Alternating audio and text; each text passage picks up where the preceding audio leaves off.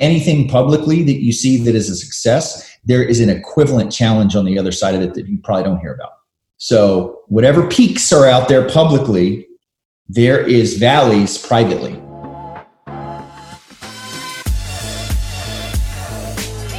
Hello, hello. Welcome to the Five Talents Podcast. I'm your host, Abel Pacheco. I interview the top commercial real estate investors and industry experts so you can learn from their experiences. So, if you're an investor, a high W 2 earner, or real estate or tech sales professional that wants to invest in real estate without having to manage properties or leave your day job, then this podcast is for you. Or if you're already investing in real estate, but you're doing it part time and you want to become a full time multifamily or full time commercial real estate investor, this podcast is for you too. You're going to learn a ton. You will learn from real life multifamily investors and other professionals in the industry. They're going to share their blueprints for success. And I'm super excited that you're here. So I hope you enjoy the show.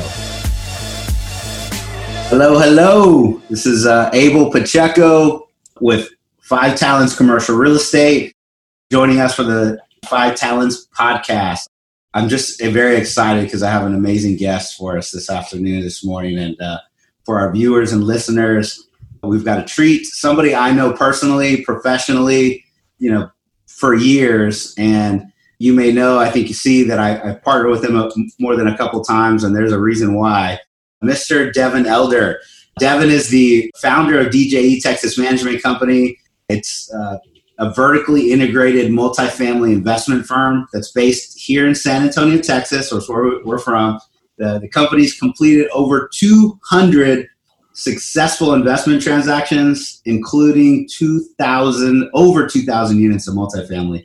Without further ado, let me let Devin Elder introduce himself for a moment. Devin, thank you very much, man. Thanks for joining. Hey, Abel, glad to be on, man. Thanks for having me. I sincerely appreciate it. And you know, by looking at this uh, introduction, you are a very humble individual. You know, I, I think for the most part, man, you've done some amazing things over the past number of years in real estate. And I just, you know, am first of all thankful that uh, have an opportunity to share with listeners and viewers a little bit more about your background and story.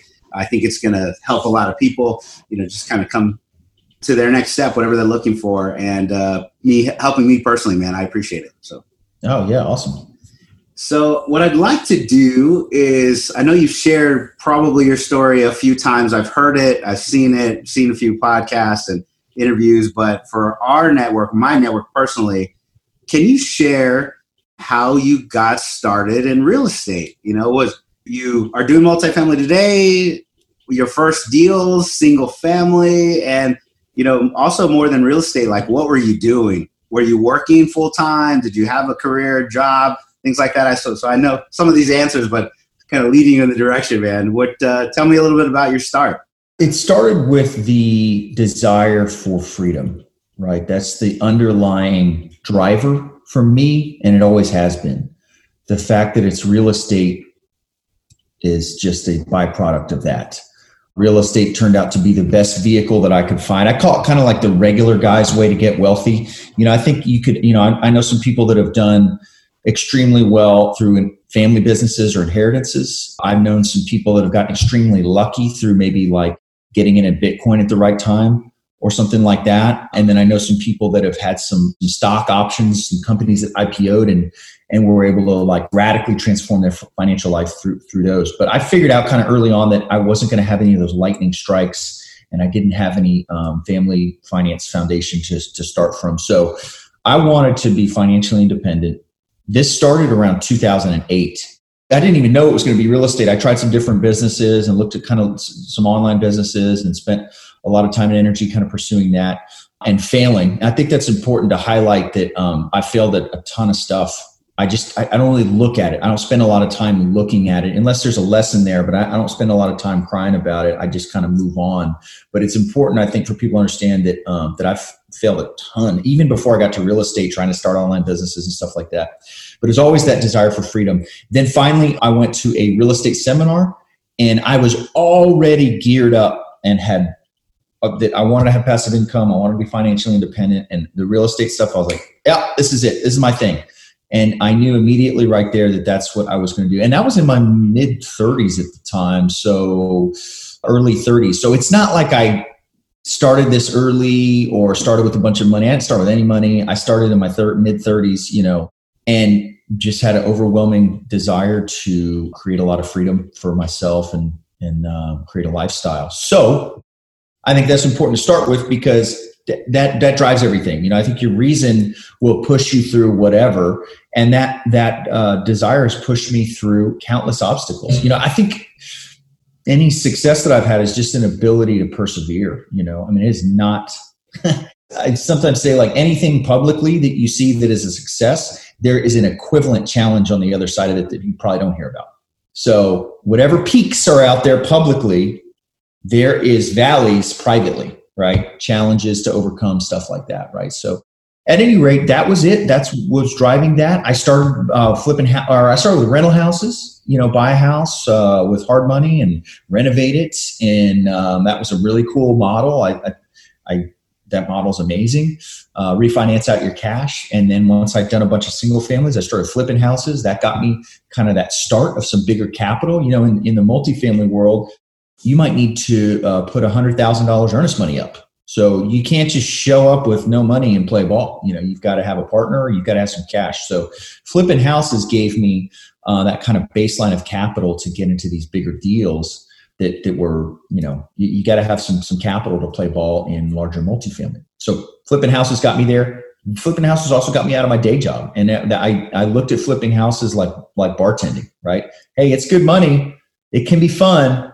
It's not a long term play you know but it got me to the next step. And really i knew that once i could get out of my corporate job that all that time and energy was going to be freed up to focus on the business. And that's when things really really really took off was once i had my full time and energy at my disposal to go pursue this business. And i did have a little period there when i left my job where i was like hey man i've checked out. I got i got uh, cash flow to cover my bills. I'm functionally retired and I'm going to take advantage of it and, and, play golf on a Wednesday morning and just kind of enjoy it. And th- that probably lasted three or four months before it was like, all right, this is you can't sit around. Um, I, you know, that's just we're not designed to to do that, right? We're designed to go out and do stuff. So, had a little period of some relaxing and reflection, and then really kind of threw myself into growing the business so that that was the start for me you know as houses and then flip and, and getting uh, building some capital. I was fortunate early on to meet some guys that were doing big multifamily deals and get to be buddies with them.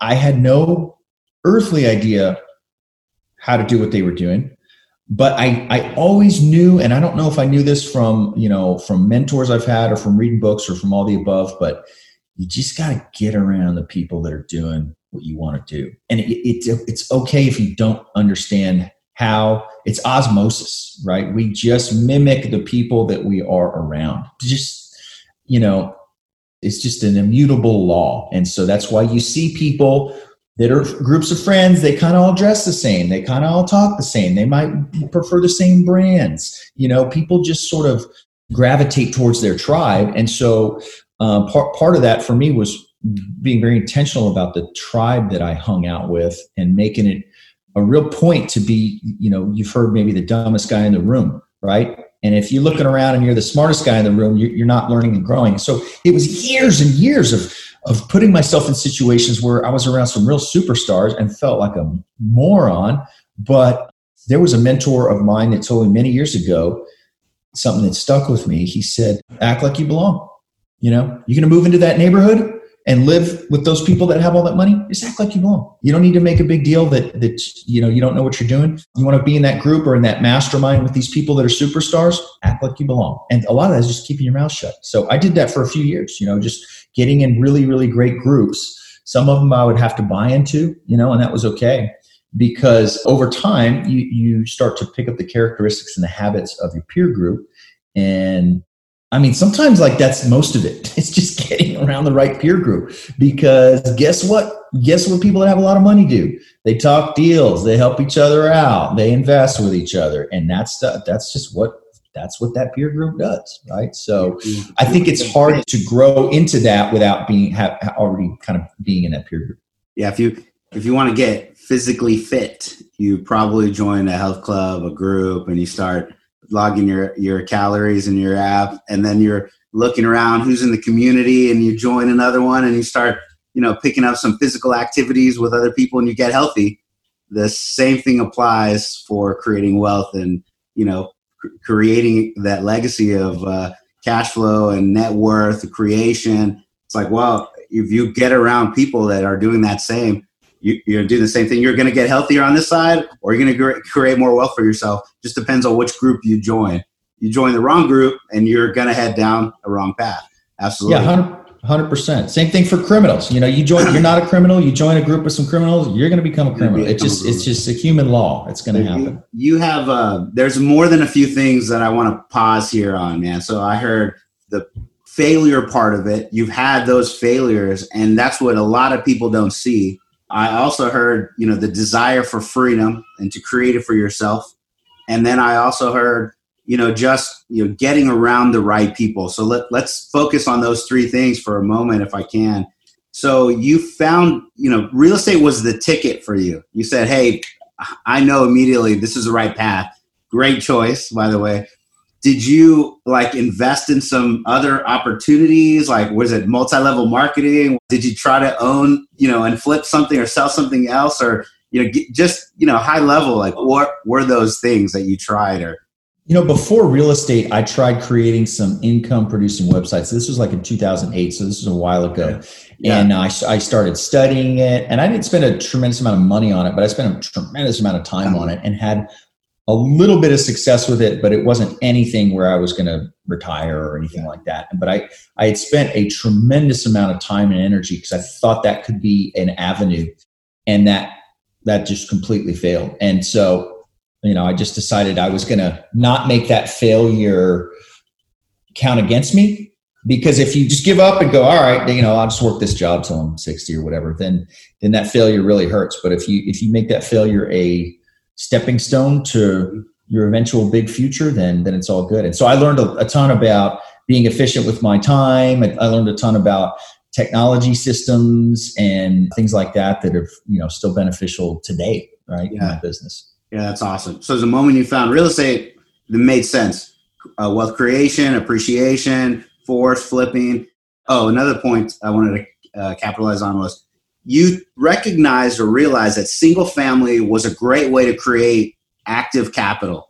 The capital in your hand that you said it was necessary can't just jump in a multifamily deal without any cash.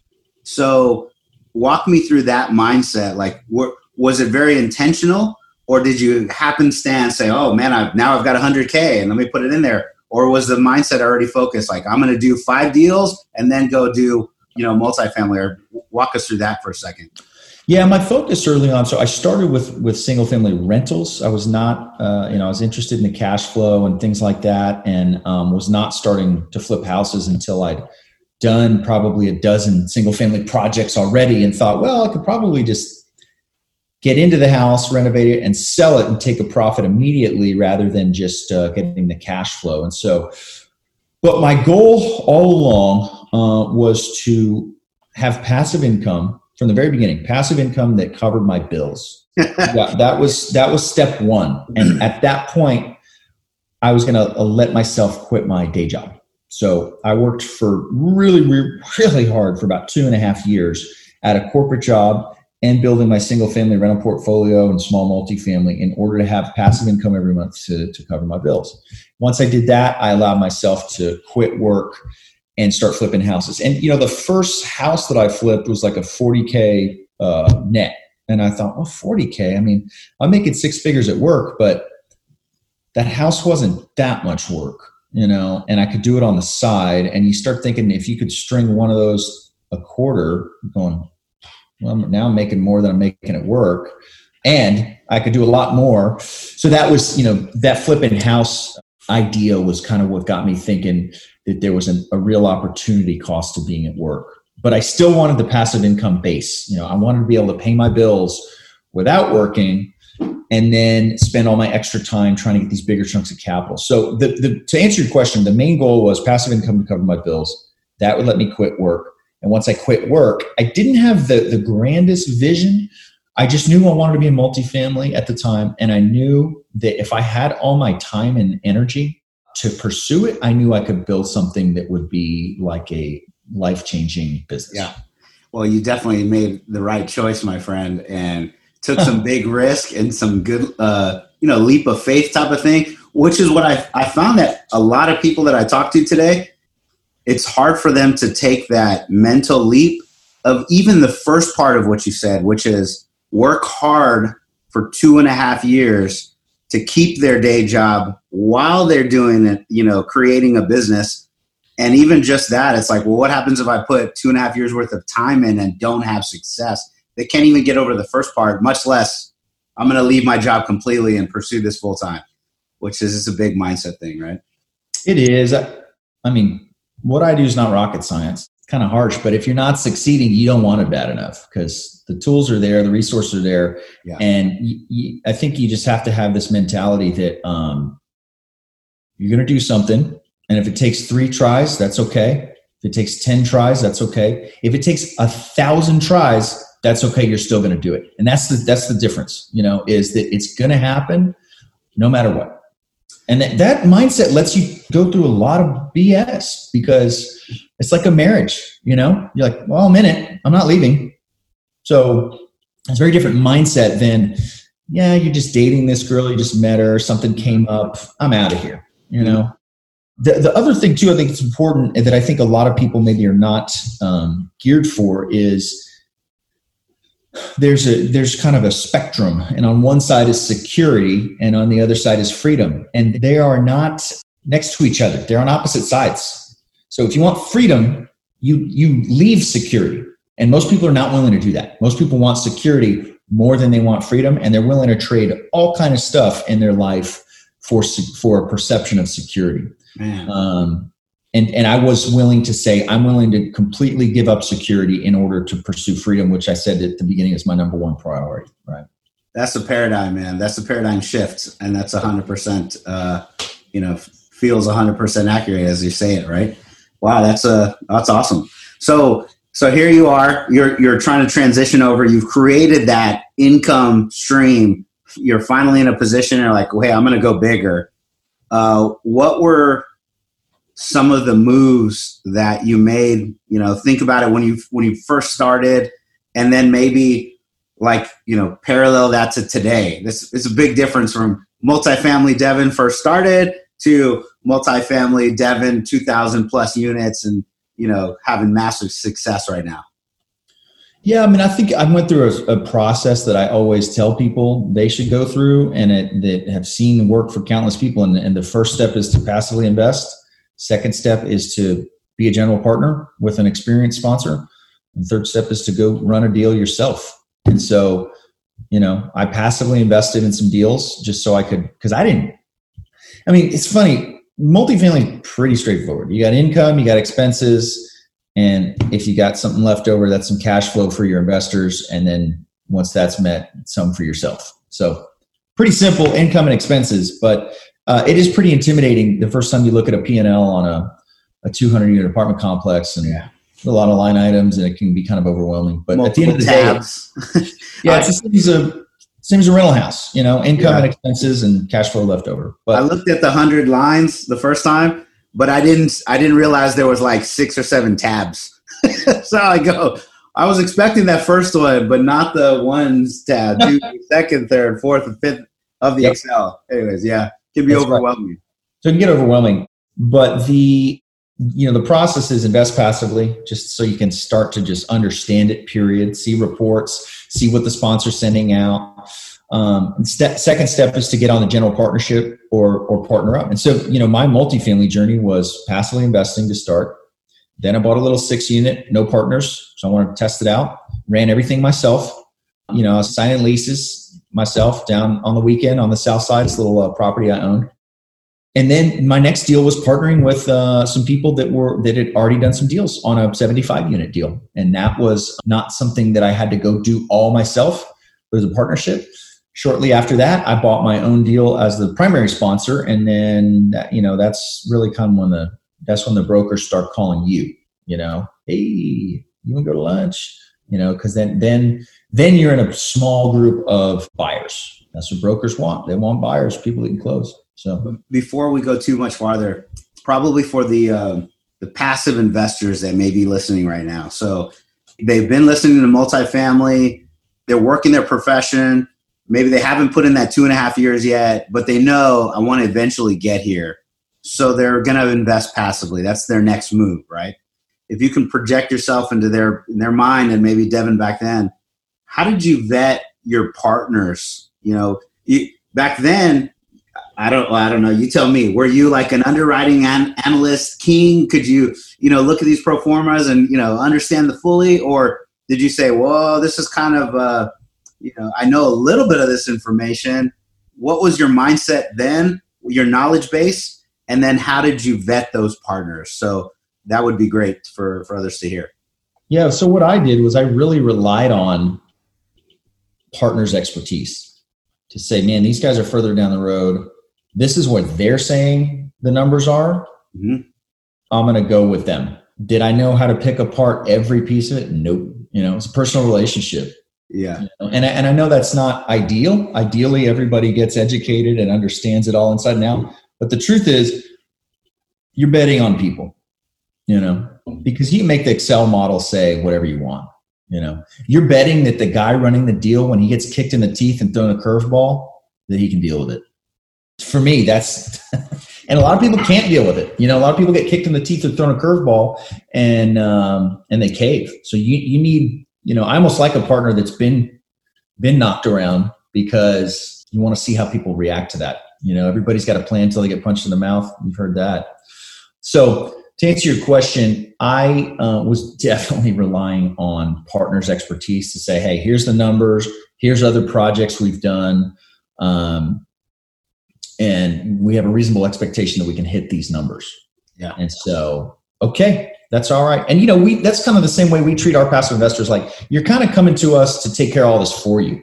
Yes, you can dive into the numbers and everything, but um, as a passive investor, you kind of just want to get your check. So that's that's what I see a sponsor's duty as is to be the sanitizer, right? There's a lot of complexity in real estate. You know, we're talking about apartments. There's a lot of people issues, resident issues, stuff like that that can come up. And you know, sponsor's job is just to handle all that and send the check to the passive investor. And so that was kind of the approach I took was I want to learn all this stuff. I want to look and see. I want to be a part of it. I want to put skin in the game and invest in it. But I'm heavily relying on the sponsor to to run the numbers and and to uh, you know to guide me through that. So a lot of it is, do I like this guy? And you know, have we spent time together to where I feel like I can trust this person?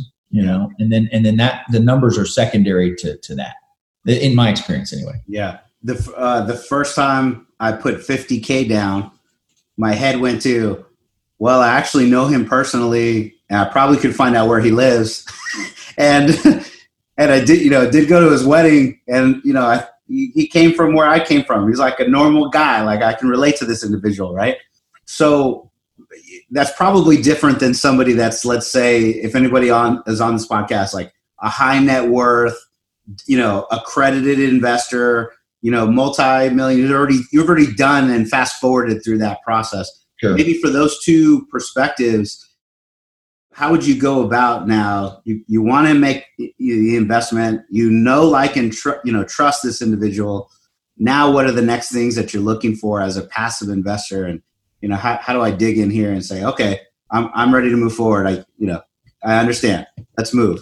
Now, one deal and there's, you know, deal number one, deal number two, like how do I even go through that mindset of choosing the right deal and choosing the right investment?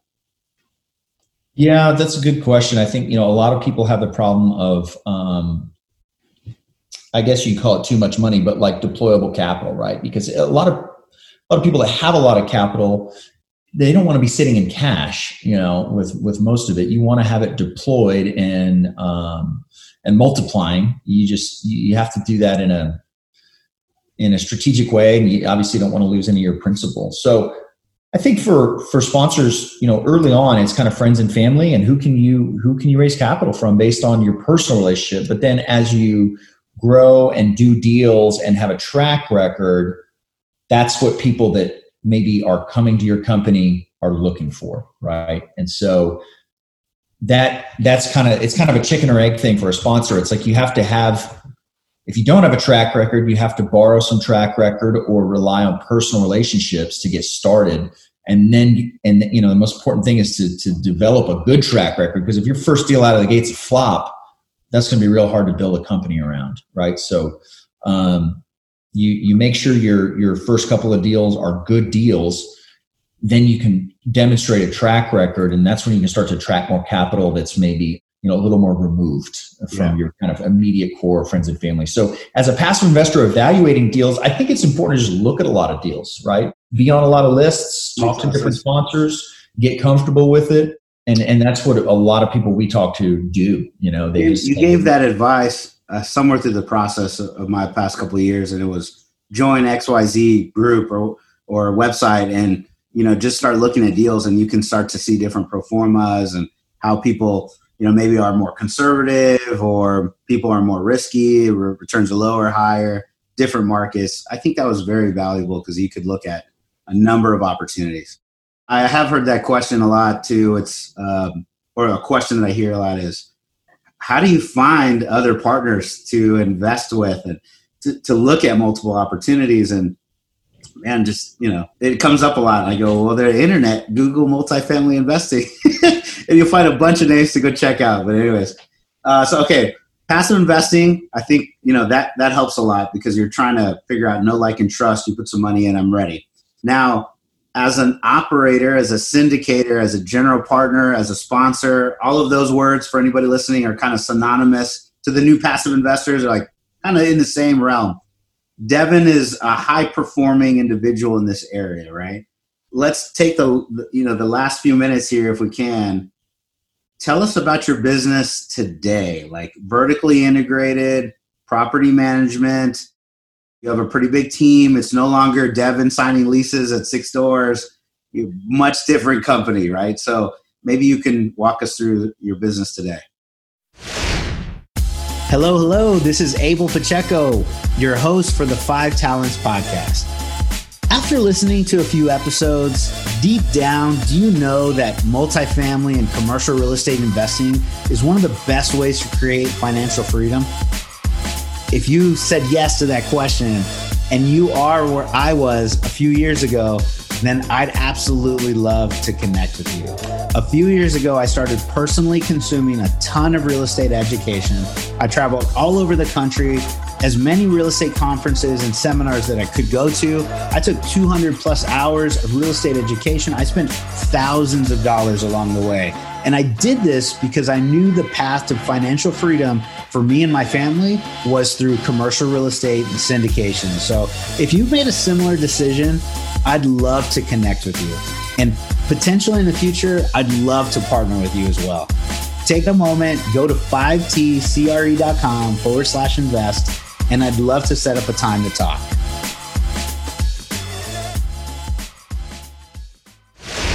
It's just been a natural progression to, to bring on team members, and it's always a balance for any business owner, right? When you're committing to payroll, that there needs to be the ROI there. Uh, one big thing for us recently was starting the management company. You know, you're never going to, let's say you're a multifamily owner, you're always going to have a management fee, three or four percent of revenue uh, on a, on bigger stuff, maybe higher percentage for smaller stuff. But you're always going to have that expense. And it got to the point where where I said, you know, we've got enough deals here, and frankly, it came down to hiring the right person.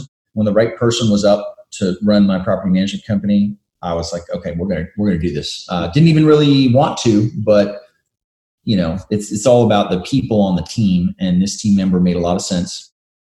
So made sense to start the management company, and now instead of paying it to a third party, it's coming to one of our companies, and it's not really what it's about. It's about control. So that's we've got that management company, and so we grew, you know, uh, by a bunch of employees pretty much overnight because we started the management company. But I have my VP of operations running that management company, so I pretty much just talk to him, which keeps it very scalable for me, right?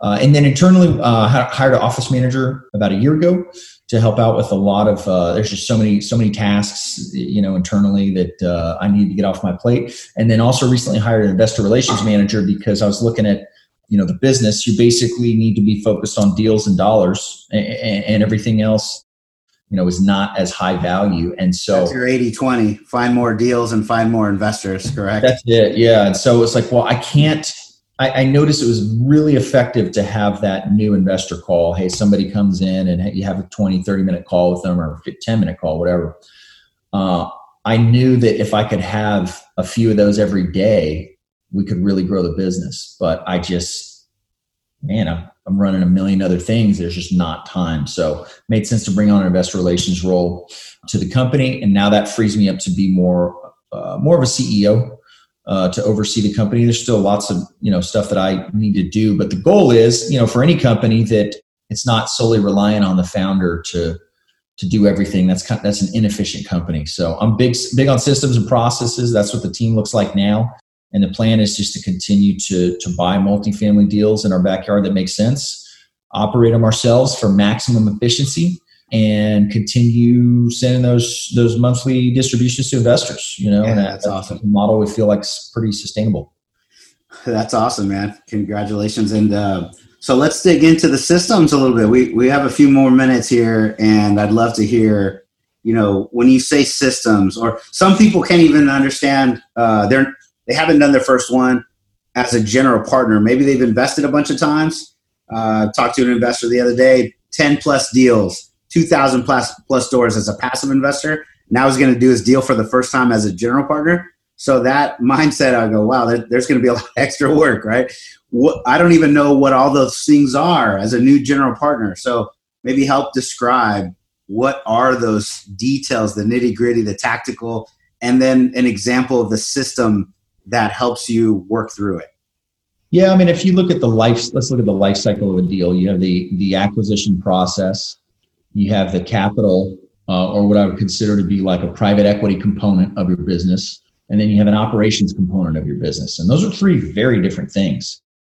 Your acquisitions process, you're going to need to look at a ton of deals. You know, one thing that helped us was outsourcing some of the underwriting to say, I, I can't spend all day tearing through financial statements to, to even know if we're close.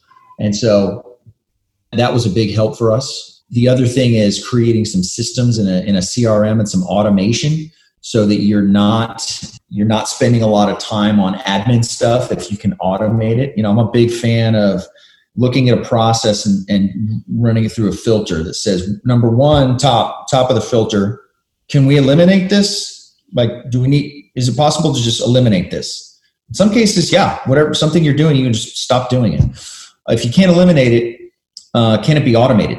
And in a lot of cases, yeah, this process we're doing over here, we could probably build a system or an automation to ha- let software do this or, or do a large portion of it. You know, an example there is investor relations software, right? I mean, we, we send out millions of dollars to investors, and it's a couple of buttons we push through some software that we upload to our bank, and boom, it goes out. Everybody's got their accounting, everybody's got their statements uh, online. They can view their distributions and stuff like that. And I mean, that's a process through some software that that could be somebody's full time job if it wasn't automated. You know, mm-hmm. that, that could be one person's full time job um, managing all that. And so th- that software really helps that. So I look, I look to see, can we eliminate something? No. Can we automate it? If we can't automate it, who can I give it to? Who's a person I can give it to? Whether that's an internal person on the team, or maybe it's a you know an outsourced person like a like a virtual assistant, or even outsourced like a CPA, right? You know, uh, somebody that that can take it off your plate, so that you got a system and a process for every piece of the business. So if you look at acquisitions, private equity, and operations, are kind of three three different things. The CRMs really helped us on the acquisition side. Outsourcing underwriting has really helped us uh, creating templates around things like LOIs so that you can create an LOI in 30 seconds. Um, creating you know email templates and things like that to go out to brokers and stuff like that has been super helpful. And then creating some automations as you go through processes right? So as as this deal moves from this stage to this stage well in the new stage it's going to fire off tasks to people on the team to do different things right? And so it's not rocket science. It's, real estate's not hard. It's just people make it hard, and all the people that you have to deal with create complexity. But the real estate itself is pretty straightforward. So that's on the acquisition side. Some of the processes that we've that we've used, uh, and and then the equity side, um, you have to create systems around talking to people. You know, and so we have targets around how many new investors we talk to, right? Um, and so then back to the CRM and systems around that, it's automated follow ups, it's thank yous, gifts, things like that, that we built a whole process around talking to new people. And so there, there's that whole component. And then, then the really, I mean, central to the business is that investor relations uh, portal, right? Where we can launch a new deal, raise capital, uh, uh, manage documents, right? For large numbers of people. We might have 30, 50, 100 investors on a single project. So that you know having your your document management auto, uh, automated is is incredibly important. Um, same thing for for distributions, right? That's allowed us that software's allowed us to do monthly distributions, which people love, you know. But if I we had to write checks, um, there was a deal I did where we wrote checks every quarter. Well, we didn't write them. We got the bank to do it, but the bank always needed an override, and it was this huge process. And it was like we, we can't do that every month. But now through some software automation, we can send out some checks. So we can send out some distributions in in minutes, right? And so um, you're looking for ways to cut big processes down. And I saw this in the corporate world where there's just massive inefficiencies that I don't have the luxury of just throwing headcount at it. Oh, I'm going to hire this guy for this big dollar amount and and let it be inefficient. There's just not room for that. So we've we've got to be extremely efficient. Software is a big way to do that. And then operations that's that's tough. You know, I mean, I, have used third party management companies for years with with varying degrees of success. You know, I mean, we've always always been able to hit our investor metrics, which is great. But you know, managing properties is tough. Managing property management company can be tough. And so that's why we decided to bring it in house. Not that it solves everything, but it makes things a lot more efficient. Decision making process is a lot faster. So on your operations side, for us, the way we've handled that is just to hire a really good person to run the management company that had a lot of experience and give them leeway to do what they know they need to do based on their based on their experience. So that's been some of the systems and processes and, and teams that we've had for what i would call the three three areas acquisitions private equity and, and operations. Yeah that's awesome. So those those three themes that you hear over and over again kind of how i i think i heard some of this maybe didn't catch it I'm still trying to wrap my mind around all of the different things that go into it, but you're trying to figure out your impact areas, your 80 20s, and that's where you want to spend as much of your personal time as, as, as the leader, the highest impact areas. Everything else, what is it? Write it down, put it all the steps in a- acquisition versus due diligence versus close versus operations, and list everything down in every phase. And then you kind of go back and say, man, can I automate this in some way? Yes. Okay, let's do it if I can't, it's still important, but maybe you're not your high impact area. You go back and say, hey, who, which kind of headcount or who can I have that would help me here? It's absolutely necessary, but not my 80 20 impact area. And that's what you're doing. And it's uh, very much run like a business, which I think is kind of, uh, it's, it's maybe funny, I think, for some other people to hear. They just think real estate, I'm going to be the owner.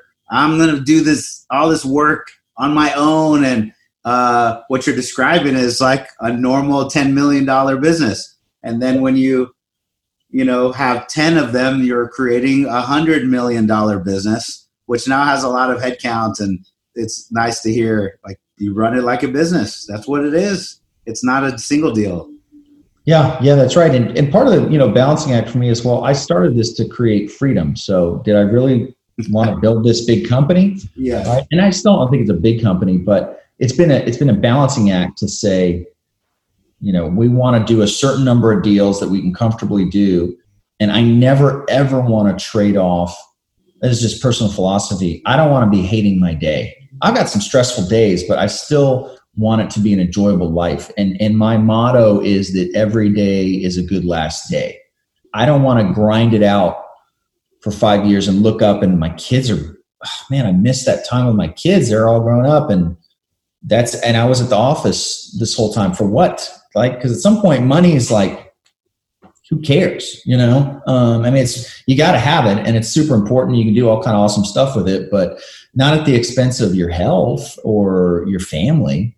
Uh, and at the same time you know i did quote unquote retire and I spent a lot of time at home and I realized you can go too far in that direction too. There's such a thing as too much time at home, which, you know, everybody in COVID is, pro- is realizing You know, you don't want to just not work and play with your kids every day. That's crazy. You got to have a balance, right? So for me, it's been about growing a business that I enjoy doing, that's engaging for me, that makes everybody a bunch of money. You know, if I got to the end of my day and God said, You didn't know this, but this is it, you're done, that I'd go, Well, all right, you know, I, I don't have regrets. Don't have regrets because I lived a balanced life. I did a bunch of stuff I wanted to do. I got to have fun with the money that I made. I got to make people money. I got to give away money. I got to employ people, but I never said, I'm going to work 100 hours a week and hate my life for some money. That to me is a terrible trade off,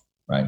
But within that context, building the business works for me. It's a very personal decision, but uh, but I like it and it and it works for me and it's fulfilling. So I uh, there's a there's a lot of good things that you said in there that I resonate with very much, and I I imagine that's that's why I have uh, chosen to partner with you on more than a few deals. Dad, that's awesome. Yeah, we I mean we don't want to go back and be our last day and then have regrets or have that position where it's like you you were supposed to do more and you didn't.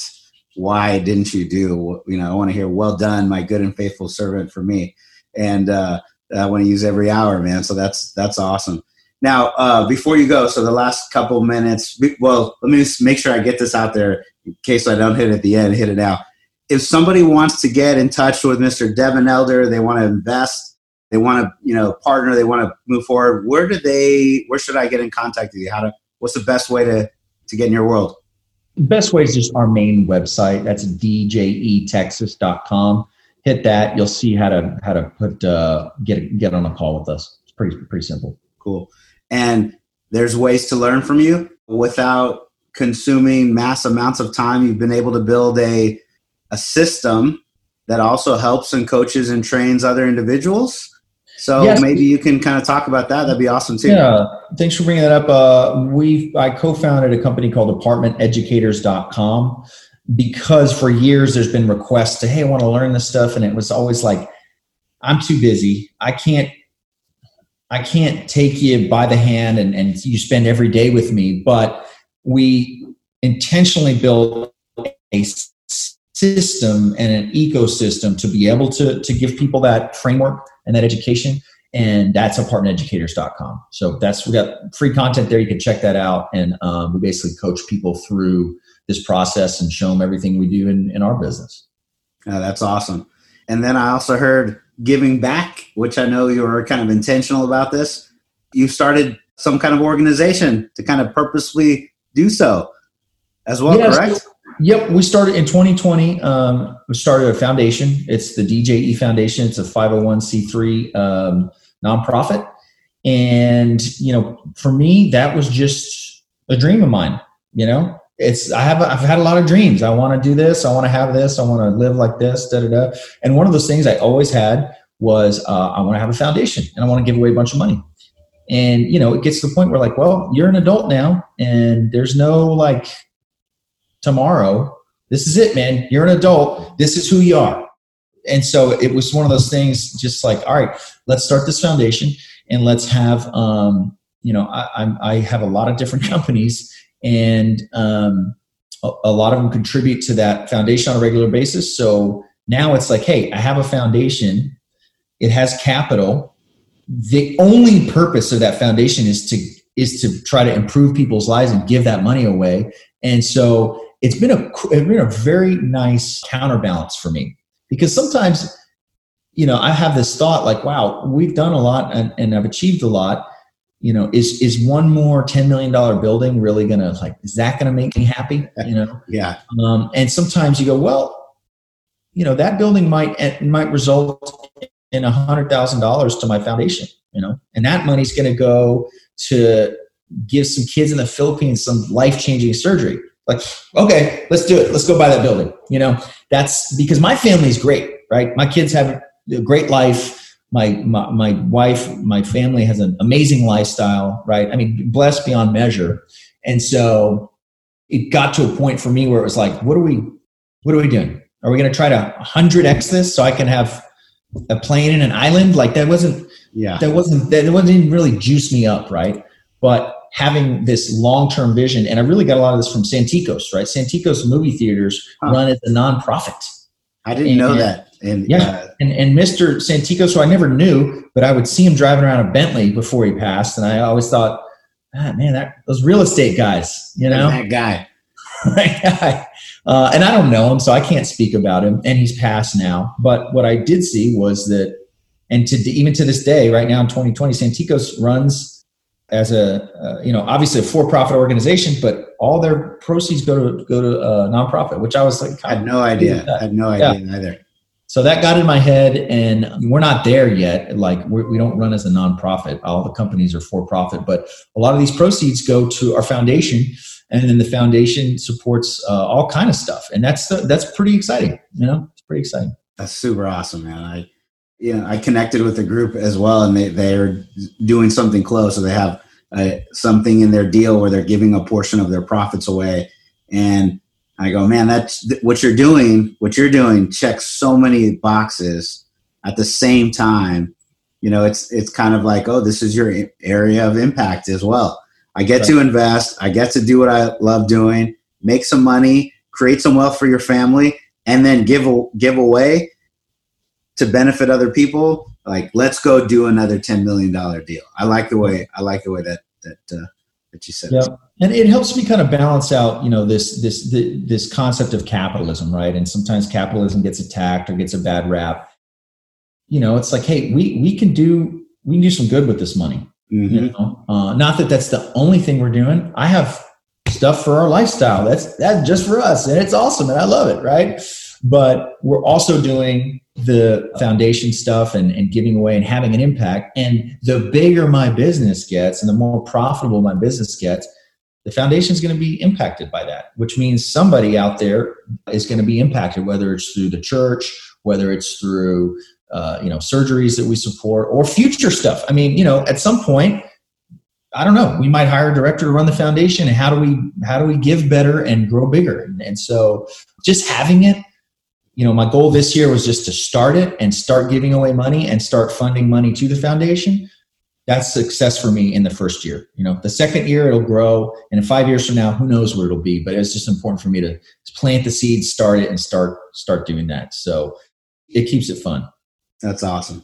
Well, we're. Uh, I don't want to take up too more of your valuable time, my friend, and I really sincerely appreciate you joining us. We're on the uh, Five Talents podcast probably see some uh, of the updates shortly and all of the links uh, that Devin sent us or DJE Texas will be there. And if you want to get a hold of Devin or learn more about what he's doing or get closer to his world, reach out to him. I'm sure he'd love to chat. And then, uh, you know, we appreciate your time. So, listeners, uh, we would love a review. New podcast getting started up.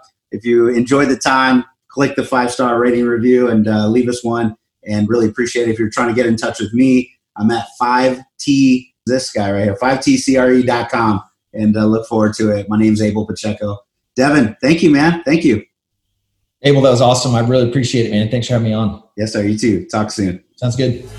Thank you for listening to this episode of the Five Talents Podcast with your host, myself, Abel Pacheco. Each week, we're going to bring you interviews from industry experts and commercial real estate investors who followed their dreams and achieved massive success. Before you leave, let me ask you a few questions. Did you enjoy this episode? Did you learn something valuable? Was your mind stretched to what's possible and what you can achieve? Do you want other experts just like the one you heard today? If you answered yes to any or all of those questions, then please take a moment to subscribe to the Five Talents podcast, give us a five star rating, and most importantly, leave us a written review. Tell us what you liked. Tell us your favorite guest. Give us any feedback. I'm excited to learn and improve so you can get a more valuable show.